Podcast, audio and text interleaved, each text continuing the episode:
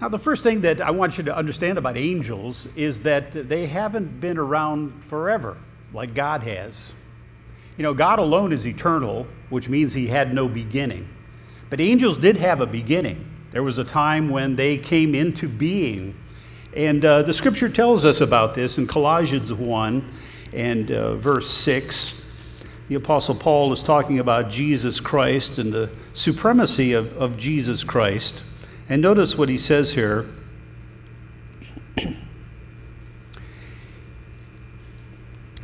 I'll start a verse earlier, talking about the faith and love that spring from the hope that is stored up for you in heaven, that you have already heard about in the word of truth, the gospel that has come to you all over the world. This gospel is bearing fruit and growing,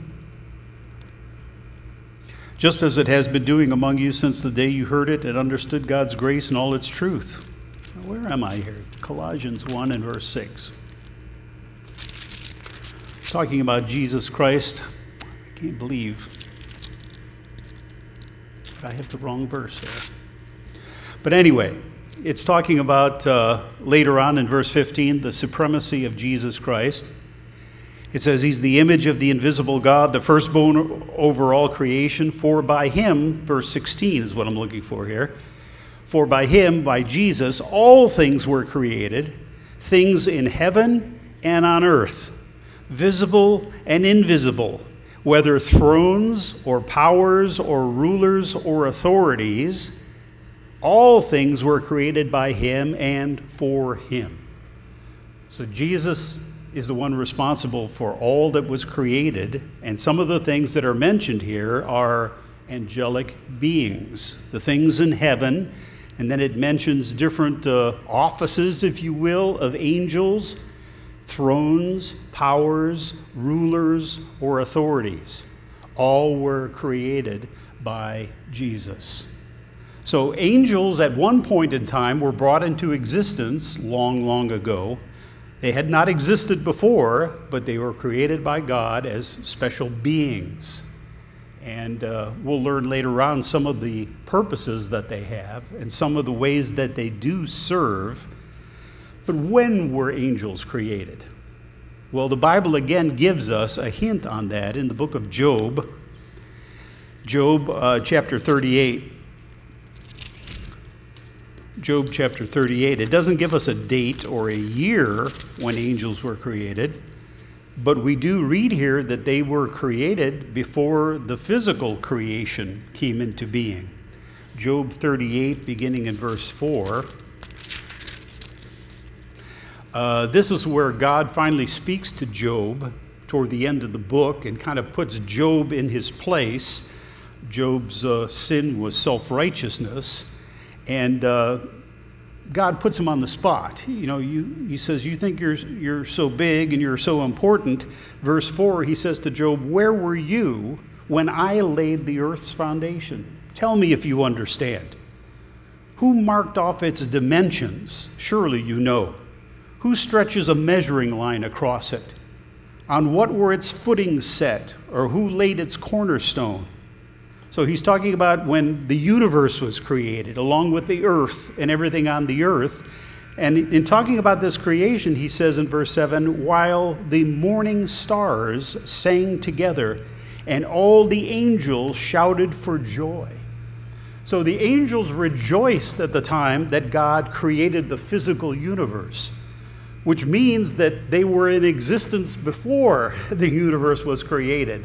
So that kind of gives us a little bit of a timeline as to when angels were brought into existence by God. They were created before the universe came into existence, so that when it did happen, when the universe was created, the angels rejoiced because it was such a tremendous accomplishment on God's part to create everything that exists today. So angels didn't always exist. They were created by God. They were created before the physical universe came into being. And one more question I'll ask at the beginning here. How many angels are there? How many are there? Well, there's lots of them. I want to turn to Revelation chapter 5 and verse 11. Revelation 5 verse 11. John, in a vision here, sees what it's like around God's throne, and it says this, Revelation 5:11. Then I looked and heard the voice of many angels, numbering thousands upon thousands, and 10,000 times 10,000. And they encircled the throne and the living creatures and the elders. In a loud voice they sang, "Worthy is the Lamb who was slain, to receive power and wealth and wisdom and strength and honor and glory and praise." So I don't know if you can put that into actual digits, but it's a lot of angels. We don't know exactly how many there are, but God created as many as he needed to fulfill the purpose that they were to serve. And certainly, when we were created, and as we're going to find out, a lot of their purpose has to do with serving us as God's people. There's 8 billion people on earth, and there's a lot of angels involved. And you know, angels are invisible. We can't see them. We're going to turn now and learn about the nature of angels. And I want to turn to Hebrews chapter 1. Hebrews 1, verse 14.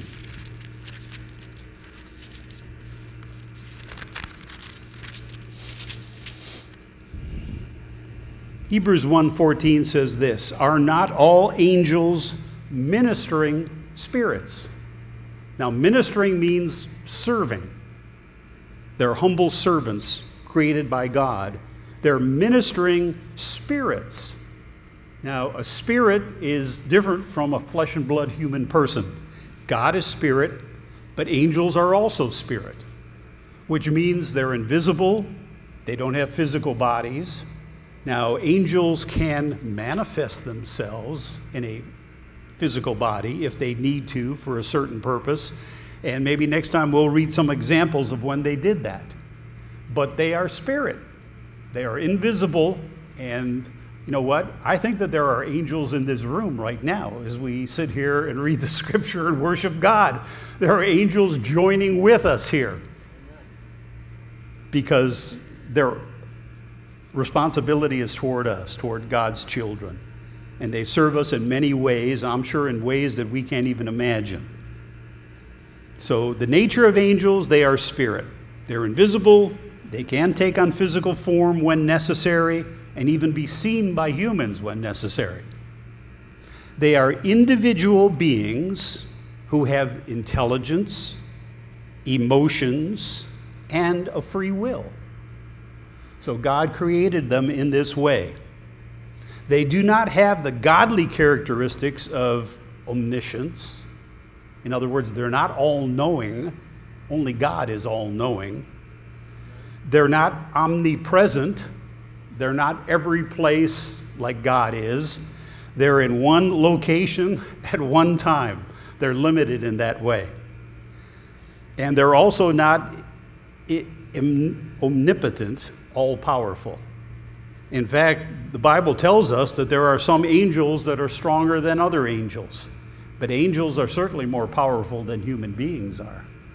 So even though angels are spirit like God is spirit, that's pretty much where the comparison ends.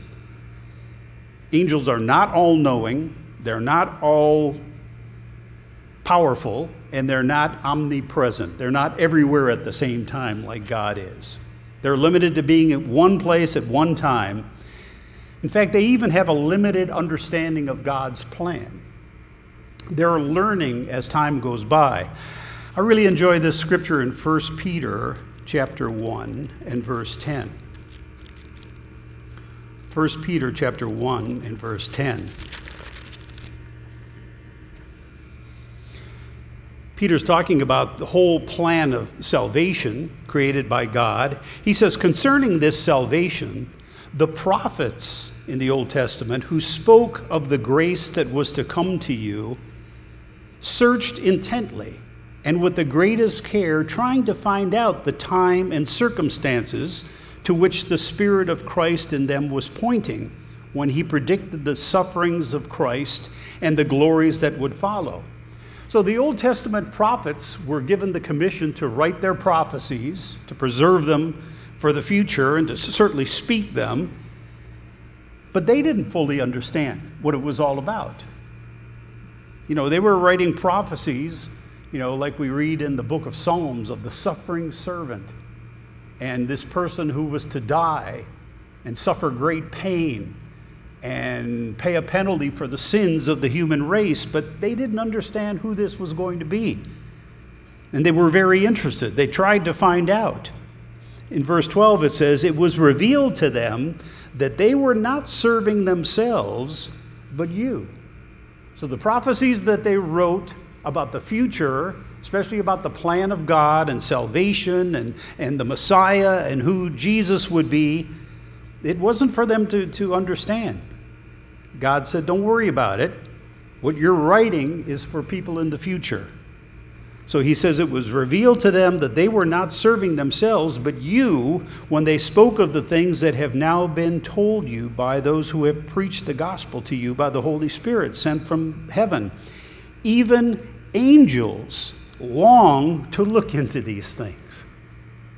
So angels are, you know, paying attention to what is taught in the church as God reveals his truth, because they don't fully understand into the future now what the plan is and exactly how it's going to happen and how it's all going to play out.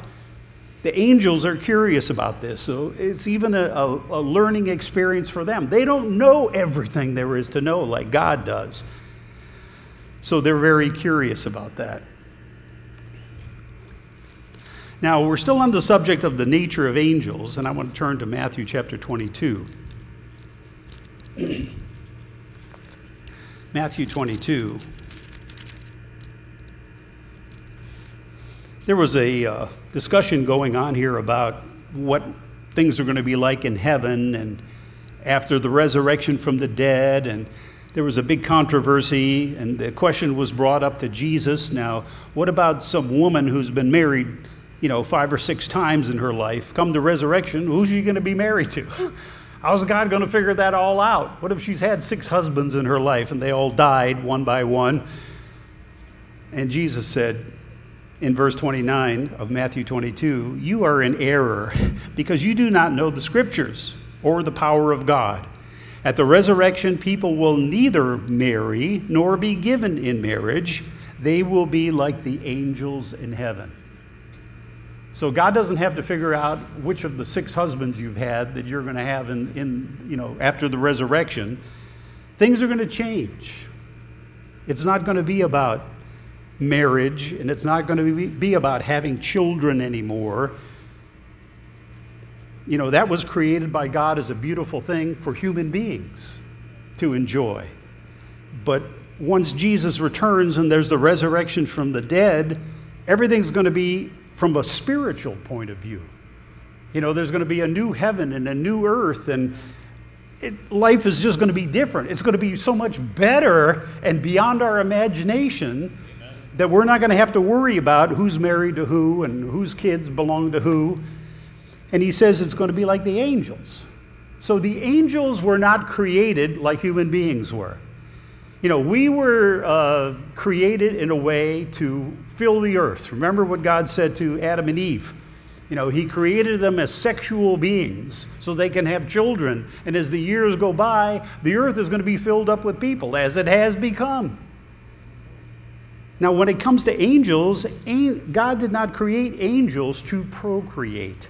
He created individual angels as spirits, spirit beings, if you will.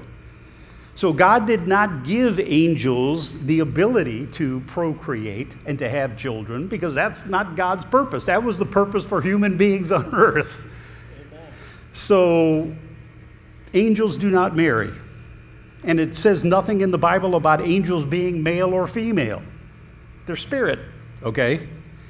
This implies that they do not have reproductive organs and they do not produce baby angels.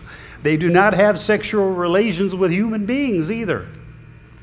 God never created in them the ability to do that. But I don't know about you, there's a lot of shows on TV nowadays, and I think it's on just about every night, shows about aliens and this sort of thing. And so many times I hear the characters on these shows who are supposed to be experts talking about Well, you know, in the Bible it says that at one time there were giants on the earth. And that was because angels came down and, you know, procreated with physical human women. That's not biblical. It just isn't. It's wrong, okay? Now, they get their information from some books that were written anciently that are not part of the Bible. They're apocryphal books, they're known as, and they're just people who came up with crazy harebrained ideas and wrote them in a book. And it's fiction. So when it comes to matters like this and to understand spiritual things, we have to rely on God's word, God's inspired word. And you can't mix it up with a bunch of crazy ideas from other writers, even though they may be historic. You know, people write crazy things today and have crazy harebrained ideas. They also did historically, too. There were a lot of crazy writers who had, you know, scatterbrained ideas about God. And a lot of people like to think that, well, Jesus Christ was married Mary Magdalene. No, he didn't. Jesus was not married, and he did not marry Mary Magdalene either. So you got to be careful when you hear some of these scatterbrained ideas on TV. People want to think everything they want to think about the Bible except what's really there. So be on guard. So here we know about the nature of angels, their spirit. They're invisible. They can manifest themselves when necessary. They're individual beings who have intelligence, emotions, and a free will. They're not just like God. They have limitations because they're created. Don't forget, God has always existed. Angels haven't. Angels do not marry. It doesn't seem that they're male and female either. God didn't give them the ability to reproduce. That's not what God created them for. So I want to talk a little bit about the hierarchy of not just angels, but in relationship to God. In Hebrews chapter 2, verse 7, Hebrews 2 and verse 7.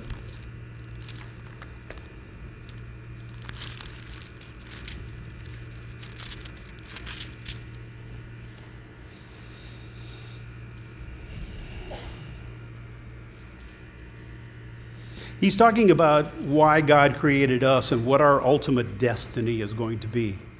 We know that we are going to be like Jesus. We're not going to be God, but we're sons and daughters of God, and we're going to have an inheritance. We're going to be co-heirs with Jesus of the promises that God has made. So we have a tremendous future ahead of us.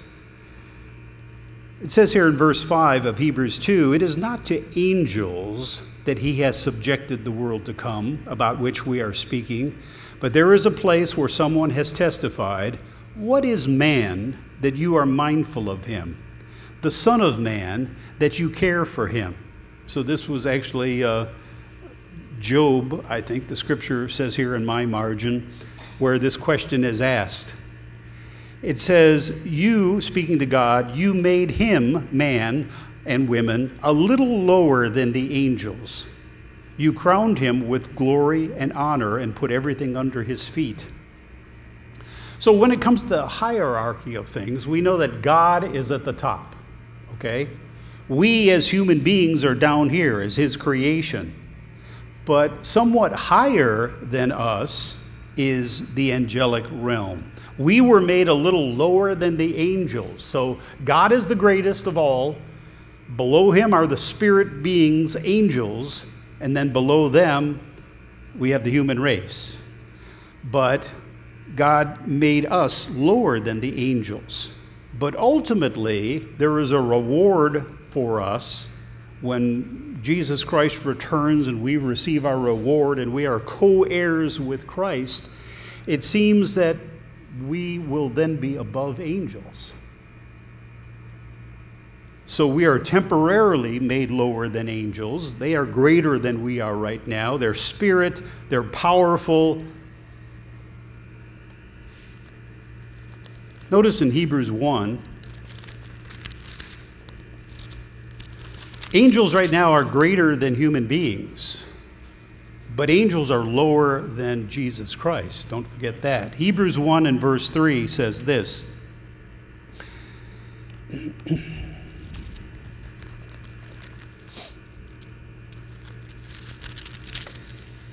Hebrews 1:3. You know, when this book was written, there was a tendency on the part of some people to worship angels. And that's never commanded in the Bible. We're to worship God. And the writer here is putting things in perspective. He says here, Hebrews 1 verse 3, the Son, Jesus Christ, is the radiance of God's glory and the exact representation of his being, sustaining all things by his powerful word. After he had provided purification for sins, he sat down at the right hand of the majesty in heaven.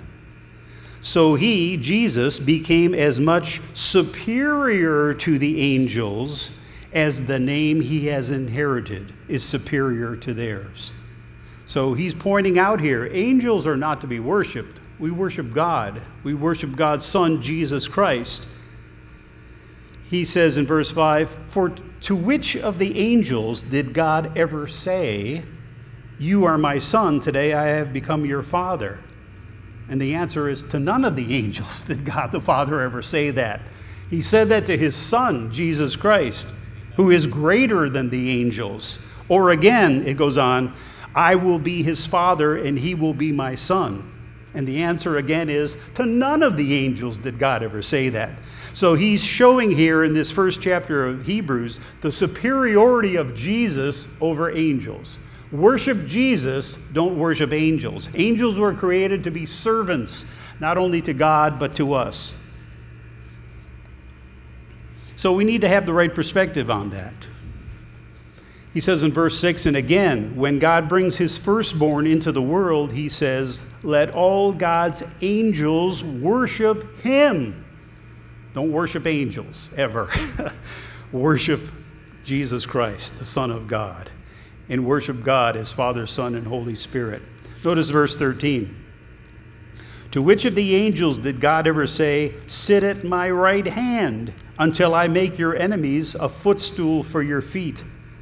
And again, the answer is, to none of the angels did he ever say that. He said that to his Son, his one and only Son, Jesus Christ.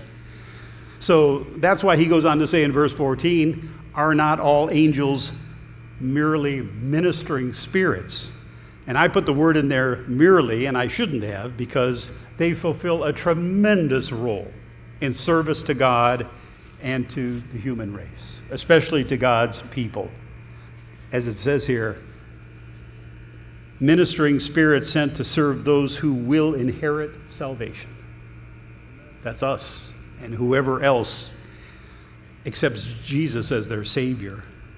So we see the proper hierarchy here.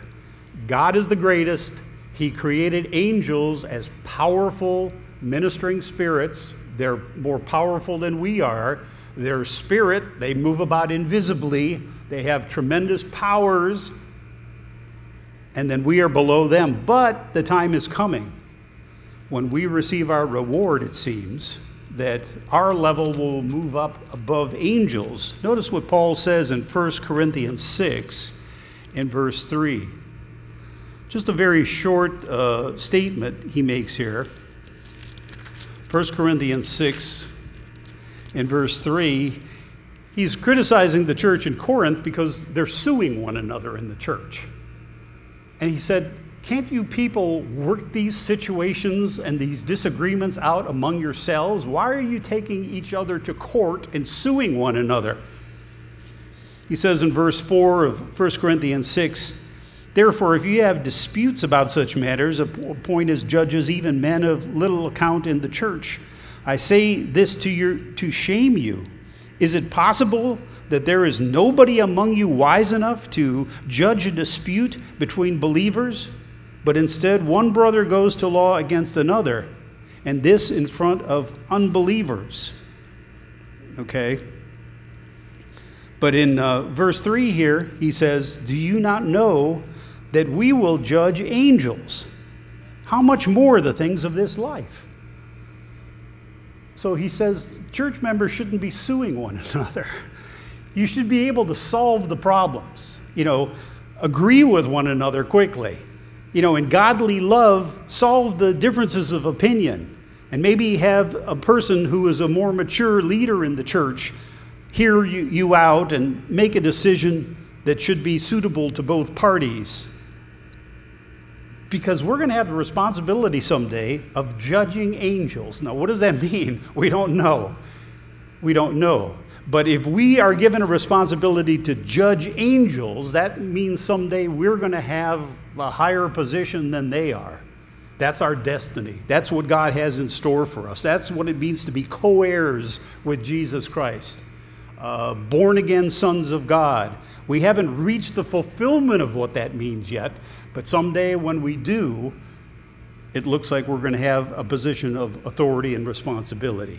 So we'll have to wait and see how that pans out and what all that's going to mean in reality. But it's just a lesson that we need to be able to agree with one another now if God is to give us that responsibility in the future. But our calling is different than the calling of angels. As that song pointed out at the beginning, we can sing a song that angels can't sing. Now, they can sing many songs that we can't sing because of their experience with God. They have regular access to the throne of God. They see God every day. So they have a special relationship with God. They come around his throne and sing praises to him all the time.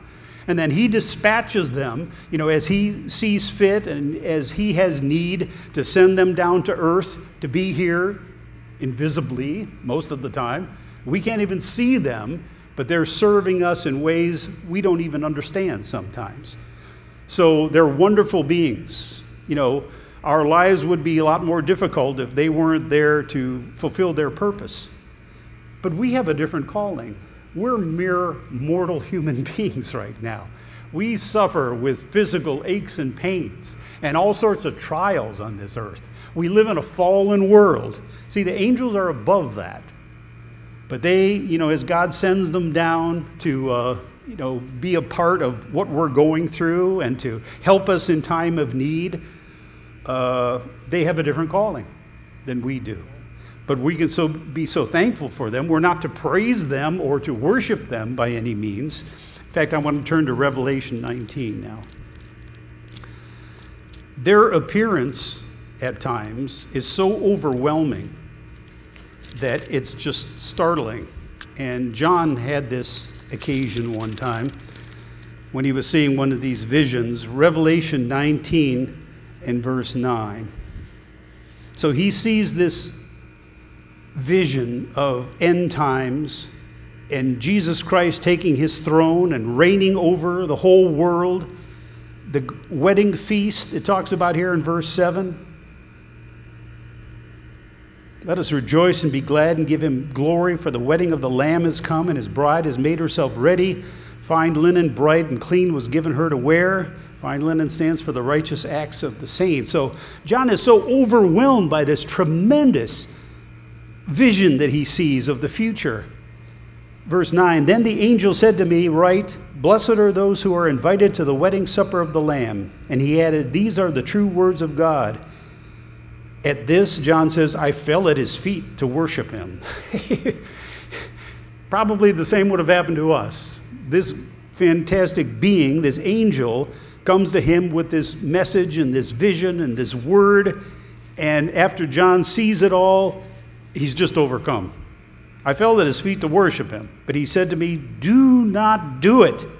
I am a fellow servant with you and with your brothers who hold to the testimony of Jesus. Worship God, for the testimony of Jesus is the spirit of prophecy." So there's very clear instructions for us. We worship God. Don't ever worship an angel.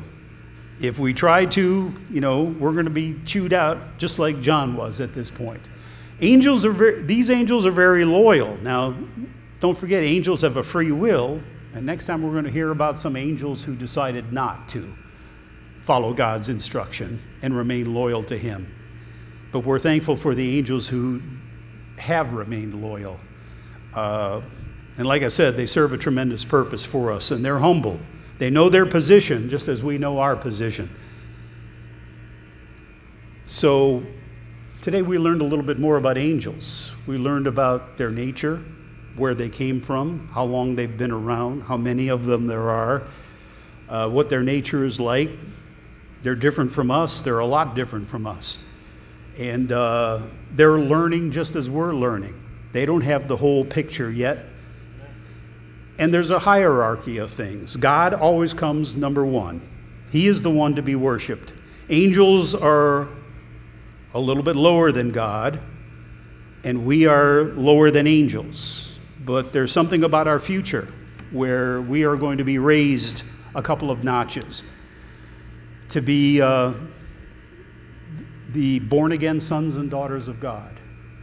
Now, angels don't have that calling, and they don't have that future. They have what they've always had. They're tremendous, powerful servants of God and servants of those that God has called. So next week in part two, we'll learn a little bit more and get into a few more details about these beings that God has created for a tremendous purpose.